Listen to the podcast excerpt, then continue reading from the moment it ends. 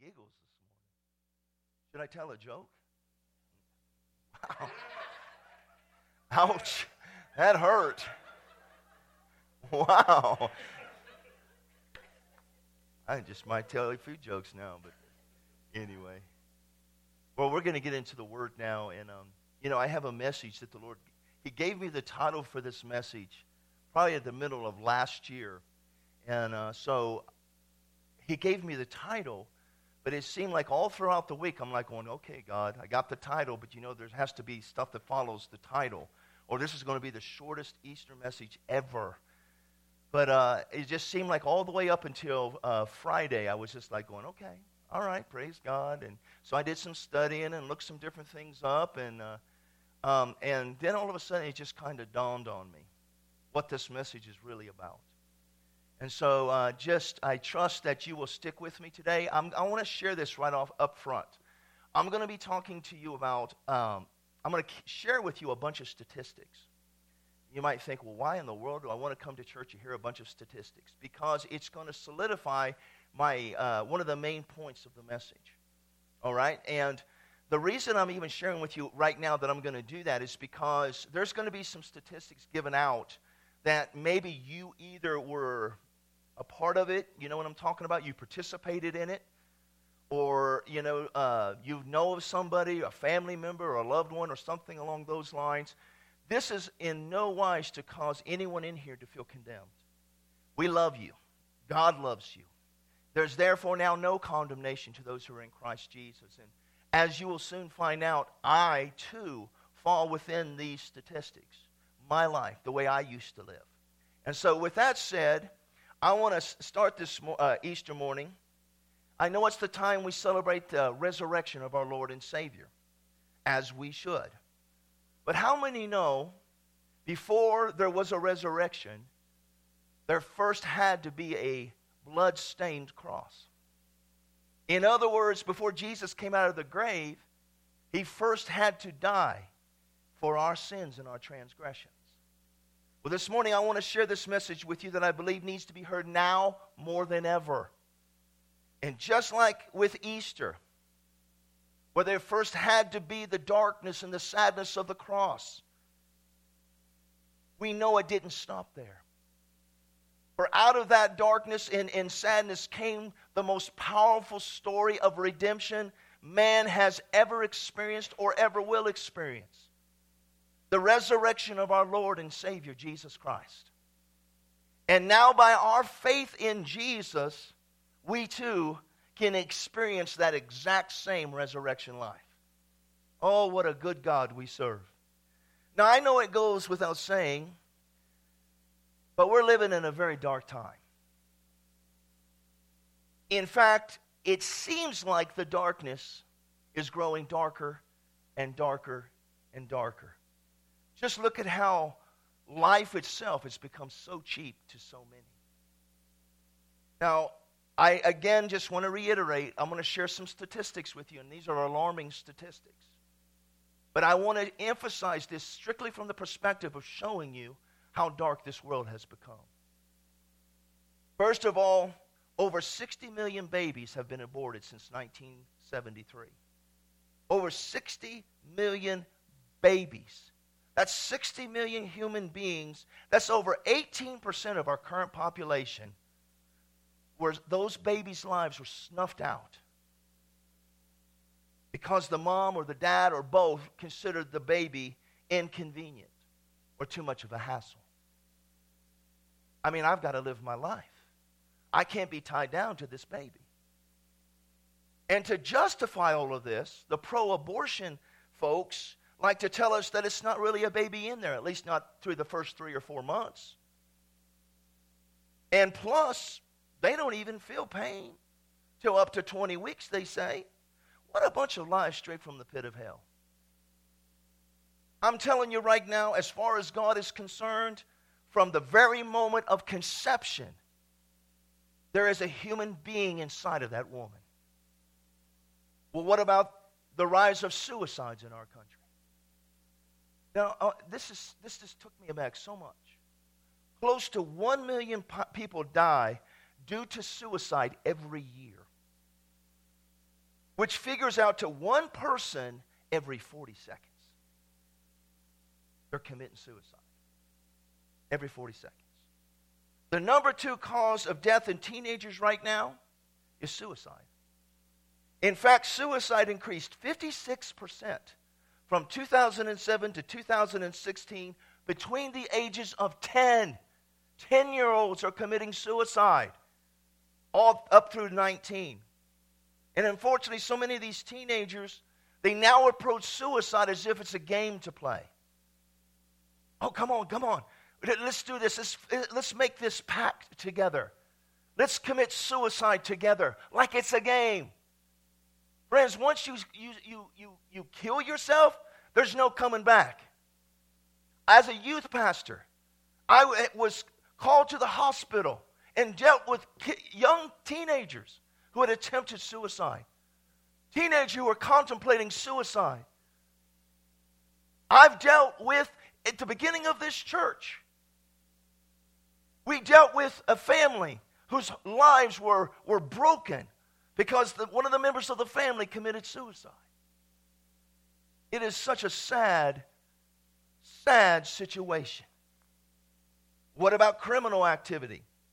2017, there were 1.3 million acts of violent crimes in this country, which breaks down to 36, over 3,600 violent crimes every day in this country. There were over 17,500 murders and over 136,000 rapes in 2017. That's crazy. What about drug use? 2013, an estimated 24.6 million Americans aged 12 or older, that's 9.4% of the population, had used an illicit drug in the past month. Over 20 million Americans over the age of 12 have an addiction. And that's not even talking about tobacco, nicotine. 100 people die every day from drug overdoses. This uh, rate has tripled in the past 20 years. Over 5 million emergency room visits in 2011 were drug related. 2.6 million people with addictions have a dependence on both alcohol and illicit drugs.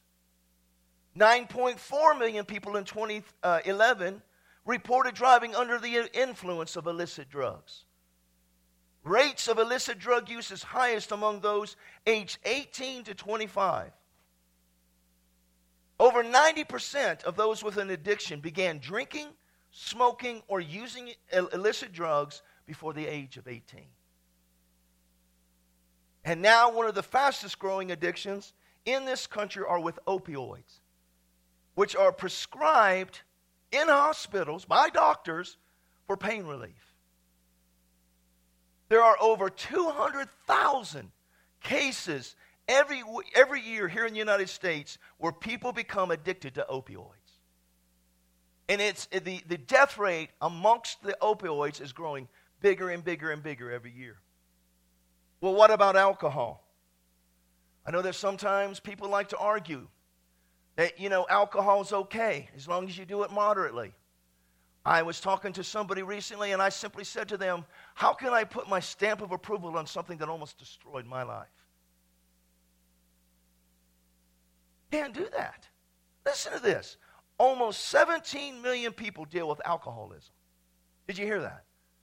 17 million people. And an estimated 88,000 people die from alcohol related causes annually. Every year, 88,000 people die because of alcohol, making alcohol the third, the third, the third leading preventable cause of death in the United States. That's crazy. What about living in poverty and starvation? It's estimated that there were over 554,000 homeless people on any given night in 2018. Did you hear that? That's over a half a million people homeless in 2018, with approximately 43 million people living in or below the poverty level. And some 795 million people in the world do not have enough food to live a healthy, active life. 795 million people basically are starving. That's about one in nine people in the earth today. In 2017, around 40 million people struggled with hunger here in the United States. What about wars and rumors of wars? Over 123 million people have died in wars in the 20th century, and that's not even including terrorism. And how many know that there is more strife, more strife than ever in this country?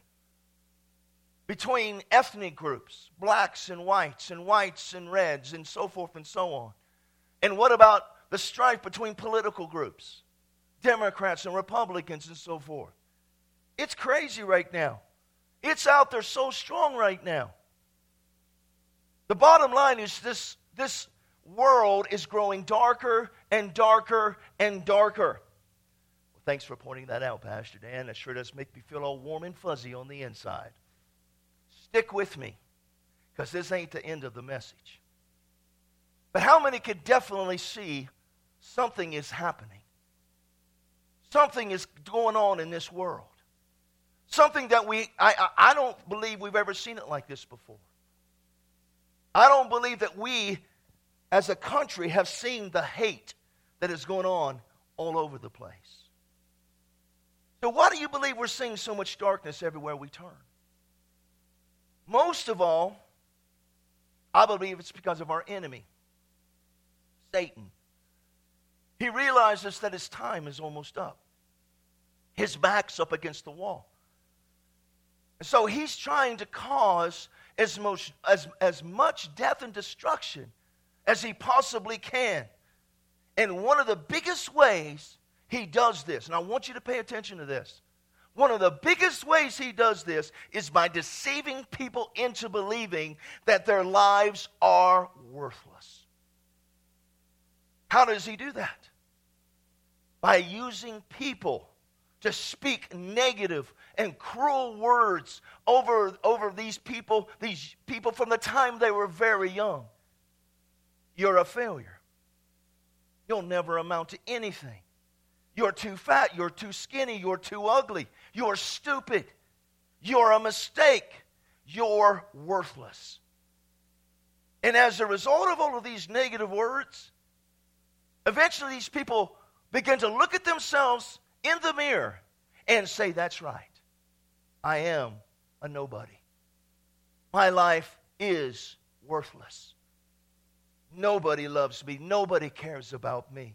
And as a result of acquiescing to all of that junk, they begin to either lash out at others with the same kind of cruelty that they've received, using their words to wound others, or they begin to drink or do drugs to escape from the reality of their pain, the pain on the inside.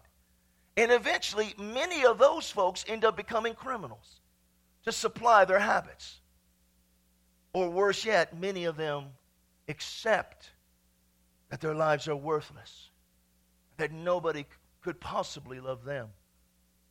So they just give up. And as we just saw by those startling statistics, many of them end up taking their very own lives. Friends, I know from whence I speak.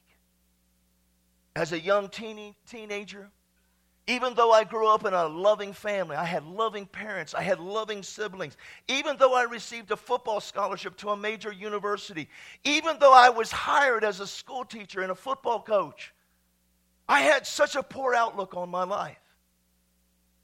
My self esteem was horrible. I didn't think I had what it took to measure up, to succeed in life. So I began to drink heavily and eventually began to do drugs heavily until my life was in shambles all around me. I became addicted to cocaine. I began to do uh, uh, a drop acid and ecstasy and other drugs along those lines. I was drinking not on occasion, I was dra- drinking regularly throughout the week, usually to get drunk. Smoking marijuana almost every day of the week.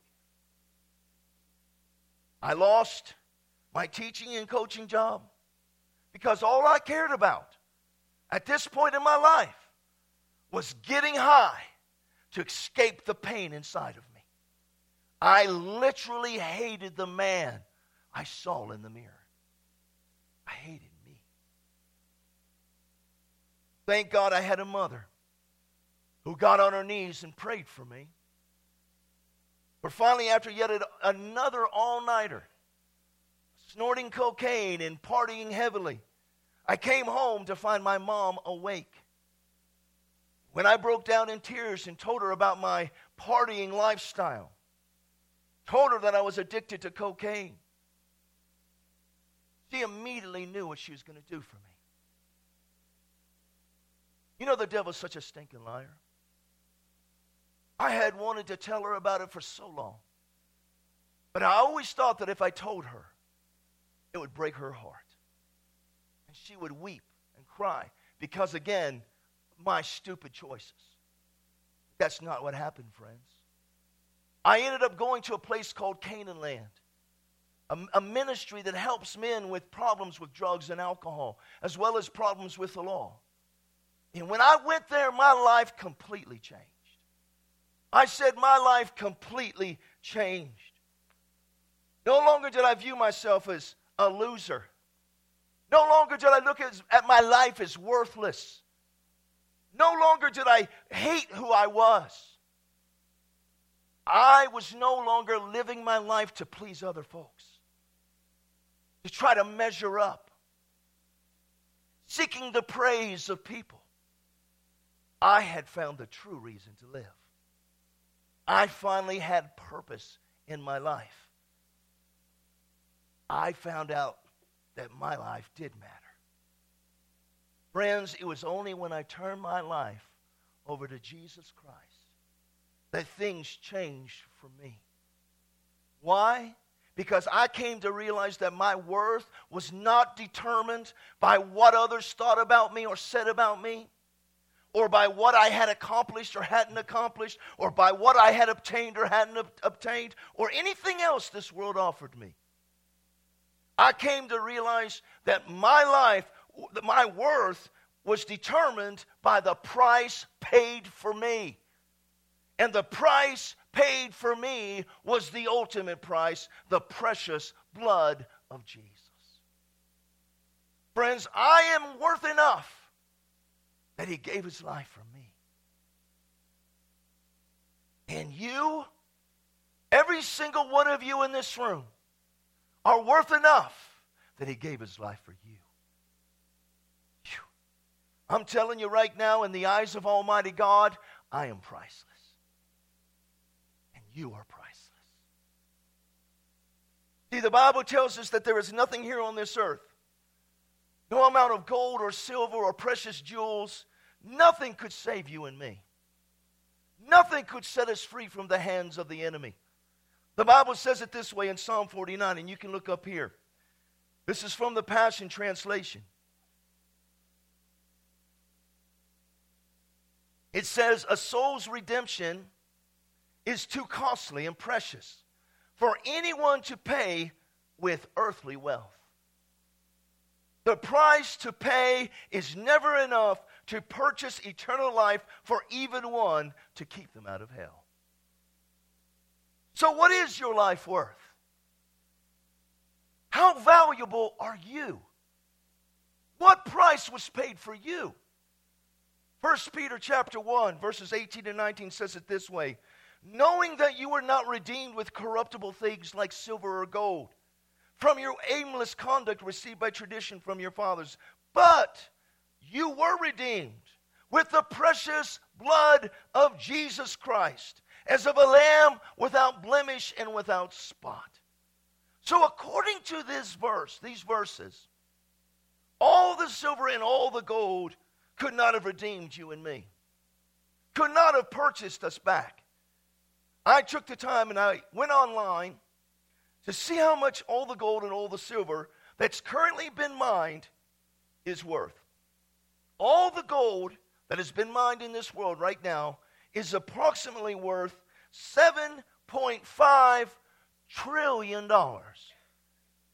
And all the silver is approximately worth $59.5 billion. I also took the time to look up some of the most expensive jewels in the world and diamonds in the world. And the most expensive is the Hope Diamond. And it costs anywhere from 250 to 300 million dollars for one diamond. The Graf pink diamond is worth 46 million dollars. The most expensive house in the world is in, is in England, Buckingham Palace. You know how much that house is worth? $1.55 billion. Then I tell you, it has over 900 rooms, bedrooms, bedrooms. There's so many bathrooms, you would never have to worry about waiting in line. and listen to this the most expensive vehicle in the world, there's some really cool looking vehicles, by the way, that are very, very expensive. The most expensive vehicle is the Rolls Royce Sweptail at $13 million for a car that could take you from one place to the next. $13 million. And yet, if you were to combine all of those things together, in fact, listen, you could combine all the wealth found in this world, combine it all together, and it wouldn't be enough to purchase you or me or anyone else. Friends, you and I are worth more than all the wealth found in this world combined. Selah. Stop and think about it. According to 1 Peter 1 1, the absolutely only thing that could have bought our freedom is the precious blood of Jesus, the spotless Lamb of God. That word that word redeemed means to, to be bought back from, to be set free. Well, what have we been bought back from? from? What have we been set free from? Listen to this. Psalm 107 declares, We've been redeemed, we've been set free from the hand of the enemy. Woo! Friends, the devil can no longer hold sway over you and me unless we allow him to. That's good news. And then in Psalm 103, the Bible says that we've been redeemed from destruction. As we just saw, there's destruction happening all around us. But if you are a child of God, that destruction does not have to come into your house. Glory to God, because we've been redeemed from destruction. Thank you, Jesus. And then the Bible tells us in Galatians 3:13 that Christ has redeemed us from the curse of the law, having been made a curse for us. And what does that mean? What does the curse of the law include? It includes every form of sickness and disease, every form of poverty and lack, as well as spiritual death. And since Christ has redeemed us and set us free from sickness and disease and poverty and lack and spiritual death, that means instead of sickness and disease, we get to have a whole and healthy body. We get, to live in prosperity and abundance. We get to have spiritual life, eternal life on the inside of us. That's what Jesus Christ has redeemed us to and what he's redeemed us from. Listen, the blood of Jesus has set you free. Glory to God. Listen to these scriptures. Again, you can look up here. Because of the sacrifice of the Messiah, his blood poured out on the altar of the cross, we're a free people. Free of penalties and punishments chalked up by all our misdeeds. And not just barely free, either abundantly free. I like that. See, when you once were bound, but you are now free, it just does something on the inside of you. It puts a little hop in your step. It makes you throw your shoulders back. It makes you feel good about yourself. I'm not a bound man, I'm a free man in Christ. The Bible says in Colossians 1 13 and 14 from the, the Living Bible, For he rescued us out of the darkness and gloom of Satan's kingdom and brought us into the kingdom of his dear Son, who bought our freedom with his blood and forgave us all our sins. So, how much are you worth? Remember, our worth is determined by the price paid for us. And the price paid for us is worth more than all the riches of this world combined. For the price paid for us was the precious blood of Jesus Christ. God was willing to give his very own son, Jesus Christ, to die on a cross so that we now can live with him forever. That's how much you're worth to him. And when you get this revelation down in your heart, it changes everything. No longer will you go through life with your head down because you think you're a loser or you think you're a failure or you feel like you're worthless. No, for in the eyes of Almighty God, you are priceless. The ultimate price was paid for you and me. And now, by our faith in Jesus Christ, the Bible tells us that we have become children of God. Think about that. Your daddy is the Heavenly Father. I said, Your daddy is God, God Almighty. The Bible tells us that we are now God's very own masterpiece, His workmanship. And God doesn't make junk. Did you hear what I just said? God doesn't make junk, my friends. In fact, the Bible tells us that we've been fearfully and wonderfully made, which means when God made you, He didn't say, oops, mess that one up. Hello? You are beautiful in the sight of God. You are the apple of His eye. You are priceless to Almighty God. So every time you come together, and on, on an Easter morning, and not just on Easter morning, you got to remind yourself of these truths all the time.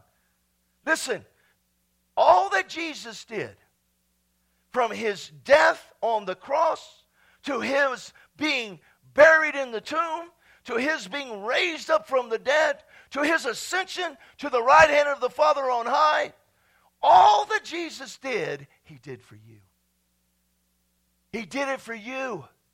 Glory to his name. And why? Because he knew there was nothing else that could redeem us, set us free. Whew. So great is his love with which he loves us. I'm telling you, friends, when I went to Canaan land and this became real to me, I don't even know how to express it enough. I want to share one instance when I was at Canaan Land. I got there, and again, this is the place where I, got, I went there addicted to cocaine, drinking heavily, you know, carousing, acting the fool, fighting, all of this junk. I went there when God got a hold of my life. It became so real to me. But I remember Dr. Tommy was the teacher there, and he was in his, probably in his late 60s, early 70s at that time. And he came to me. And this was like probably about three months in. And I mean, God had already been doing some, incre- I mean, just incredible things in my life. But he came to me and said, he said, Daniel, I, I, I, sense that God is wanting to do something else in your life. And I'm thinking to myself, oh, he's already been doing some incredible things for me. But I listened to what he said. And anyway, we went to a service. Now, I want you to get this. Uh, we went to a service and there was an altar call. And this altar call was so big. I mean, it was just filled with people.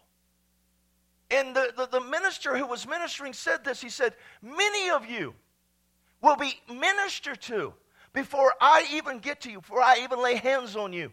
While you're waiting in line, God will minister to you.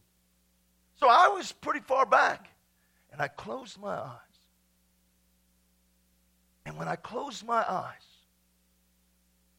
I screamed out as loud as I possibly could. Not out, outwardly, but inwardly. I don't even know how to describe it. I screamed out as loud as I could on the inside. I hate myself. I admitted that I hated who I had become. But the very moment I said that, this weight went off of my shoulders. And it was like God came and got inside of me and began a marvelous work, the likes of which he's still doing to this day. Because he was showing me that my life wasn't worthless, but I was special to him, that he loved me, that he believed in me.